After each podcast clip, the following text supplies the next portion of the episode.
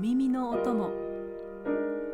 この番組ではピアニストの荒崎ひろみが日常のこと音楽のことをあれこれ気ままにおしゃべりと演奏でお届けしていきます。あなたのお耳のお供に束の間の時間どうぞお付き合いください。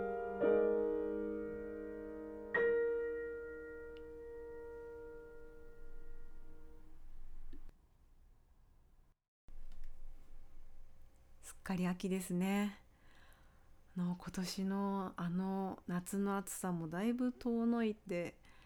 最近のとても過ごしやすい気持ちのいい気候に私心がときめいております。1年の中で一番好きな季節だなって思ってるんですけど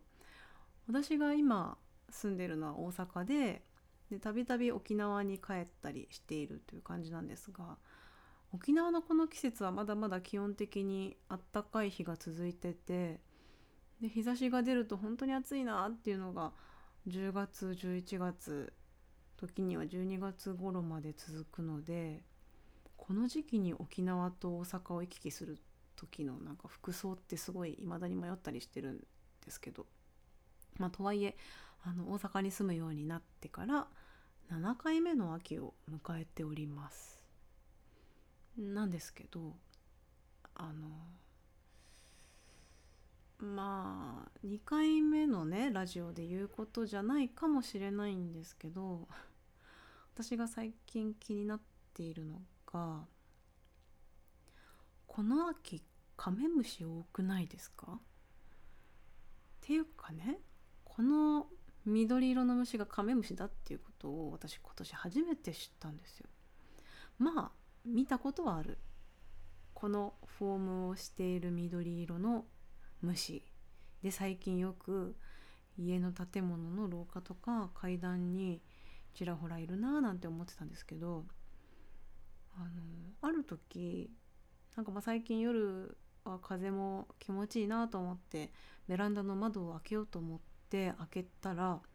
あの網戸の手前の方に外側じゃなくて部屋側の方にカメムシがいてでその開けた動きに気づいたのかカメムシが部屋に入ってきたんですよ。もうびっくりしてで私はその時まだその虫の名前を知らなくって「おまんは誰じゃ?」っていう感じであの朝ドラの「らんまんの万太郎」じゃないけど「おまんは誰じゃ?」っていう、まあ、私の戦いがそこで始まってたわけですよ。でしばらくどうやってこの虫を追い出そうかなって考えてたんですけどその虫の様子を見てると割とのそのそ歩くんですよ。で意外と情緒が穏やかな虫なのかなと思って例えばその歩いてる先にねあの紙とか置いてその紙の上に乗ってくれたらなんかその紙持ってまた外に出せるかもしれないなと思って近くにあったあのフリーペーパーかなんか新聞紙みたいなものをあの近くに置いてたんですよ。でもこうなかなか乗らないからその虫がこう歩く先に足をこうかけるようにこうちょいちょいってこう紙で少しつついたんですね。でそしたら突然バーって飛び始めたんですよ。うわーってもう声出してびっくりして叫んでたんです叫んでしまったんですけどあのそしたらその虫が部屋の天井にある照明の辺りに行ってはなんかこれまで穏やかに歩いてたのが嘘かのようにぐるぐるぐるぐるすごい落ち着きのない感じで飛び回り始めてもうそれ見て私しばらく放心状態だったんですけど23分ぐらい固まってたんじゃないかな。でもなんかこの虫をどうにかしないと私今日眠れないと思ってきてなんかどうしよう。持ってる殺虫剤も効きそうなのないし叩くのも嫌だし持ってる新聞紙パタパタってやってもなんか全然こう外に誘導されないしどうしようかなって思っててもうこうなったら掃除機しかないと思って。掃除機を持ってきてあの先をね細いノズルに変えて吸ってみようと思って。でうちの掃除機っていうのがあの中にこうペーパーっていうんですかゴミ袋みたいなのをかますんじゃなくってこうそのままこう透明になってるとこに掃除機の中にゴミがそのまま入ってってでそれをこうパカッて広い取り広げて取り出してこうゴミ箱にそのまま捨ててでそれを手洗いもさっとできるみたいな。そういう掃除機でで機能もオンとオフだけみたいな割とシンプルな作りの掃除機なんですけど。でそれです衝撃で、まあ、この虫がどこまで耐えうるのかっていう、まあ、緊張もしながら。あとねそのノズルの先端がすごい細いのでこの細さでこの虫が入るのかとかあとまた飛び回ったりしないかとかすごいもう私の中ではもうバトルなわけですよ。ですごくまあ静かに慎重に上にいる緑の虫を狙ってすっとこう掃除機をオンにして吸ったわけです。でそしたら意外となんかすぐバッて吸われてでしばらくして、まあ、スイッチオフにして恐る恐るこう吸ったものが入ってる透明のとこ見たらなんか意外に普通に歩いててすごいたくましい虫なんだなと思って。ででも恐る恐るそこのね透明のところをカパって開けて外でポッてこう無事に放つことができたんですけどでもなんかその後も後日2回ぐらい部屋に入ってくる時があってなんかまあその時にその度にこう掃除機ですって追い出してみたいなことをしてるんですけどなんか最近友人の家に行ったらカメムシを取ったりとかしててやっぱり各地多いらしいですね今年。あの知り合いもこうカメムシが多いみたいな。SNS の投稿を見て私はようやくあの緑の虫がカメムシだっていうことを知ったんですけど調べると今年例年の3倍とかなんか場所によっては5倍っていうところもあるみたいなんですよね。でただあの沖縄にいる母に聞いたら沖縄にはいないよっていうので流行ってる場所がもしかしたら関西とか内地まあその日本本州だけなのかなと思ったりその辺りどうでしょう？皆さんの住む町ではどうでしょうか？まあなんかやっぱりここまで話して 2回目のラジオで虫の話することじゃなかったななんて思ったりもしますけれどもここ最近の私の事件話でございました。あの虫の話で不快に思われた方がいらしたら本当に申し訳ありません。気を取り直して今週の一曲に参りたいと思います。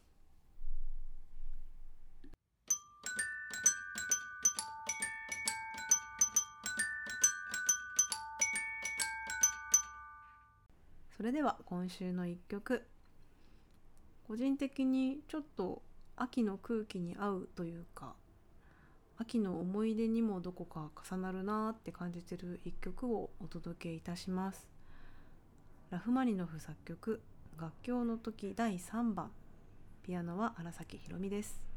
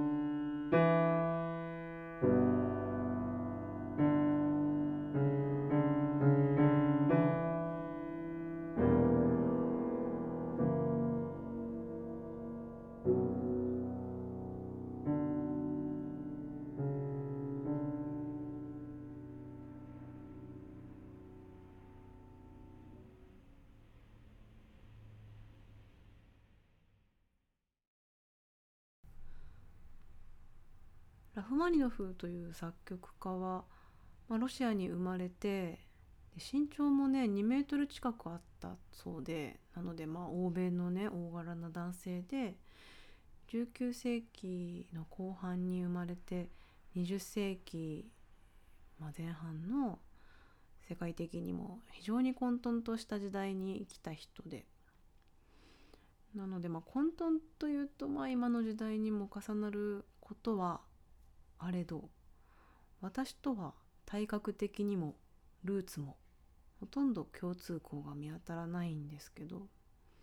まあ、というとなんかクラシックの作曲家はほとんどそうだと思うんですけど、まあ、でもその中でも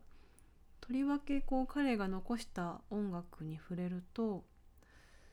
なんかとてもこう喉の奥というか体のこう深い部分でうん響いてくるというか染み込んでくるみたいな感覚があります。うん、で彼は非常に世界的にも活躍ピアニストでもあって自分が実際にこう演奏活動の中でピアニストとして弾く曲でつまり彼がこう得意とする音の作り方だったりテクニックだったりとかあの手もかなり大きかったそうなのでその手で弾くことが想定された曲がほとんどで、まあ、だから私としてはあのこの和音一気につかめないだろう届かないだろうって思うような音が和音が楽譜に書かれてあったりもしてこれどうやって弾くのみたいななんかその度にあの私は小さい手なりに弾き方とかあとはそこで作る響きみたいなのをこうペダルとか弾き方でコントロールしたりする工夫をしているんですけどただまあそれがおそらくラフマニノフがこうやって弾いてほしいみたいな意図したものではないような弾き方をもしかしたら知ってるかななんていうちょっと思いつつその辺りをすごく注意深くも。それでもこう楽譜に書かれてあることから極力それないように外れないようにしながらもでもそれと同じぐらいこう音楽と自分の感覚っていうのが共鳴している部分っていうのを大切にしたいなと思って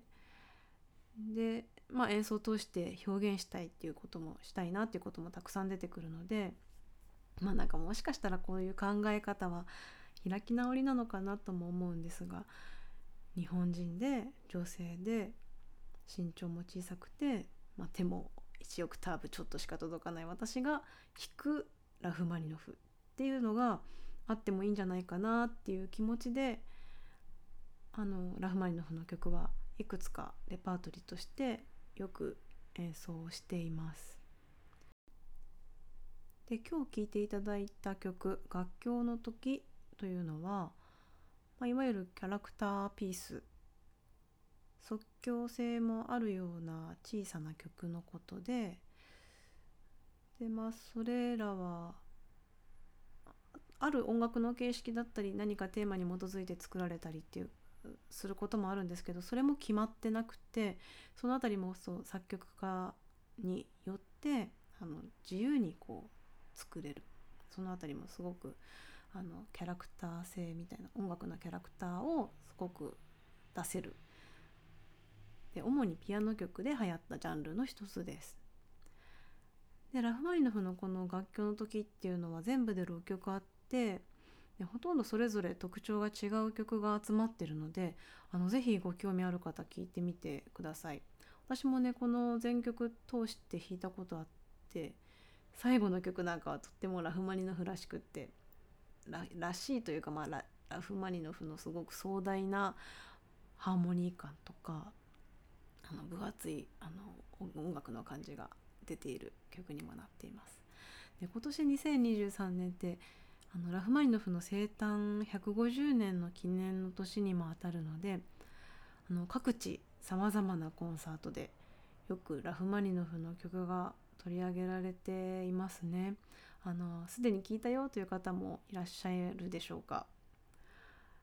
もしラフマニノフ聞いたことない知らないという方はあのぜひ私が今日弾いた楽器の時を全部聴いてみるのもいいですしあとはピアノ協奏曲の2番っていうのを調べていただいたらあのこの曲を作っていた人がラフマニノフなのかっていうのがわかるかと思います。あのもしよかったら良きタイミングに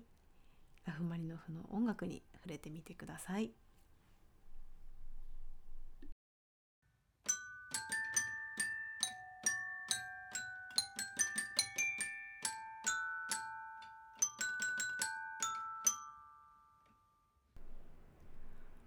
大阪の豊中市に豊中市立文化芸術センターという公共ホールがありましてでそこで展開されている豊中アーツワゴンという事業に、えー、私はその事業に関わるアーティストとして2019年からあのこ,、まあ、この事業が始まった最初の年から携わらせていただいております。でこの事業ではあのホールでの主催コンサートなどを企画出演することもあれば、まあ、ホールを出て市内の小学校に音楽の出前授業アウトリーチなんて言ったりもしますけれどもそういう活動を行ったりあと高齢者施設に行ってあの音楽を用いたセッションですとかあと幅広いこう年代の方々とワークショップを行ったりだとかさまざまなこうプロジェクトがあってそこでいろんな経験をさせてもらっています。なんかその辺りの話もまたそれぞれの活動について詳しくこのラジオでもお話ししていけたらなと思ってるんですけど今日話したいのはなんか最近取り組んでるプロジェクトの一つでアートドアというのがありましてでこれもホールを出てアートと人と街がつながるプロジェクトとして今年から指導しているものです。で何をやってるかというとアフリカの楽器カリンバを作って売る販売するということですねそういう取り組みをしています。でこの企画は一般社団法人タチョナという団体が中心となって進めていてで他には、えー、楽器制作にニコシアフリカというアフリカ音楽を演奏するデュオのアーティストさんだったりプロダクトデザインにカモメラボの今村さんそしてテクニカルサポートに小池製作所の小池さんというふうにさまざまな分野で専門性を持った人たちと